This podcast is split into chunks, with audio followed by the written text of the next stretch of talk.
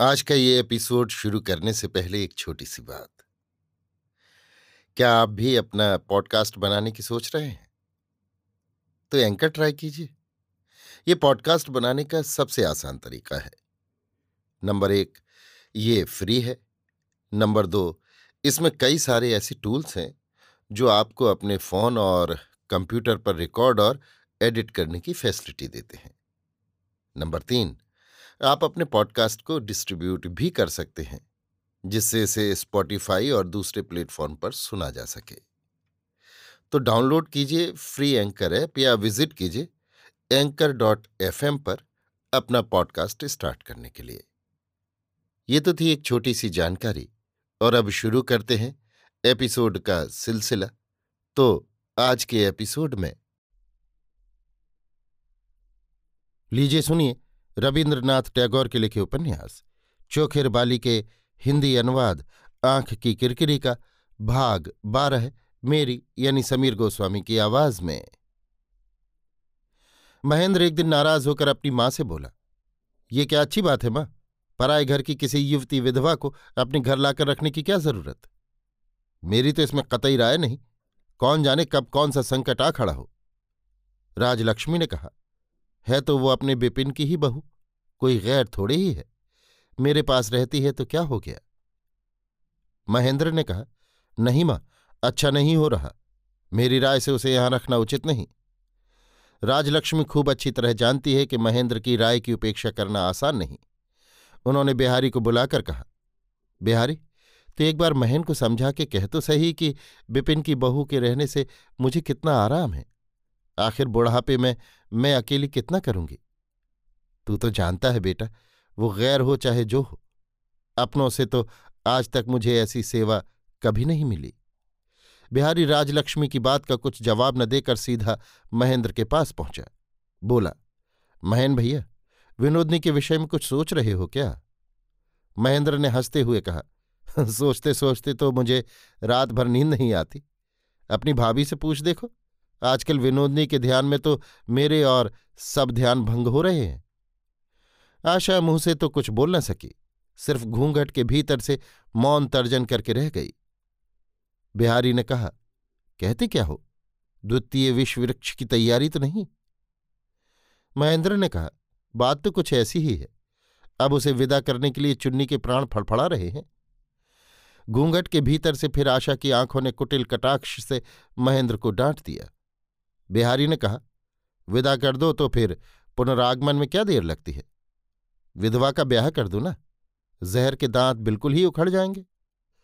महेंद्र बोला, विश्ववृक्ष की कुंद का भी तो ब्याह करा दिया गया था। बिहारी ने कहा, खैर, इस उपमा को अभी रहने दो। विनोदनी के विषय में मैं भी कभी कभी सोचता हूँ। तुम्हारे यहाँ तो वो हमेशा नहीं रह सकती। और फिर देश में जैसा जंगल देख आया हूँ, वहाँ भी तो यावत जीवन उसे वनवास में नहीं भेजा जा सकता। इतना कठोर दंड सहा कैसे जाएगा? विनोदनी अब तक महेंद्र के सामने नहीं निकली थी। किंतु बिहारी ने उसे देखा है, और देखते ही वो इतना समझ गया है कि ये नारी जंगल में डाल रखने लायक नहीं है। किंतु एक ही अग्निशिखा घर के प्रदीप में और तरह से जलती है और घर में आग दूसरी तरह से लगाती है। ये बात भी महेंद्र ने न सोची हो, सो बात नहीं। महेंद्र ने इस बात पर बिहारी की खूब खिल्ली उड़ाई, और बिहारी ने भी उसका जवाब दिया। किंतु उसका मन समझ गया था कि ये नारी खिलवाड़ की चीज़ नहीं और न इसकी उपेक्षा ही की जा सकती है। राजलक्ष्मी ने विनोदनी को सावधान कर दिया। उन्होंने कहा, देखो बेटी, बहू से तुम जो इतना हेलमेल रखती हो, उसे अपने पास उलझाए रहती हो, ऐसा न किया करो। तुम गाँव की रहने वाली हो। आजकल का चाल चलन तुम्हें नहीं मालूम। आखिर तुम खुद समझदार हो, सोच समझकर चलना ही ठीक है। इसके बाद से विनोदनी अत्यंत आडंबर के साथ आशा को अपने से दूर दूर रखने लगी। कहती, बहन, मैं इस घर की कौन हूँ? मुझ जैसी गरीबन को तो अपनी आबरू बचाकर चलना चाहिए। नहीं तो किस दिन क्या हो जाए, कौन कह सकता है? आशा बहुत रोई धोई, बहुत गिड़गिड़ाई मनाने की काफ़ी कोशिश की। किंतु दृढ़ प्रतिज्ञ विनोदनी टस से मस न हुई। मन में भरी बातों से आशा आकंठ परिपूर्ण हो उठी, किंतु विनोदनी ने एक न सुनी। इधर महेंद्र का बाहुपाश धीरे धीरे शिथिल होता आ रहा था और उसकी मुग्ध दृष्टि भी मानो क्लांति से घिरी आ रही थी। पहले उसे जो अनियम और उच्छृंखलता कौतुकजनक मालूम होती थी, अब वो धीरे धीरे उसे पीड़ा पहुँचाने लगी। आशा की सांसारिक कपटुता पर उसे क्षण क्षण में गुस्सा आने लगा, किंतु मुँह खोलकर कुछ कहता नहीं। उसके कुछ न कहने पर भी आशा भीतर ही भीतर अनुभव करती रहती है कि निर्वच्छिन्न मिलन में प्रेम की मर्यादा मिलान होती आ रही है। महेंद्र के लाड़ प्यार में अब कुछ बेसुरापन आने लगा है। कुछ तो झूठी ज्यादती होती है और कुछ आत्मप्रवंचना। ऐसे समय में भागने के सिवा बचने का कोई उपाय नहीं।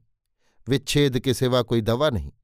स्त्रियों के स्वभाव सिद्ध संस्कारवश आशा आजकल महेंद्र को अकेला छोड़कर दूर दूर रहने की कोशिश करती रहती है।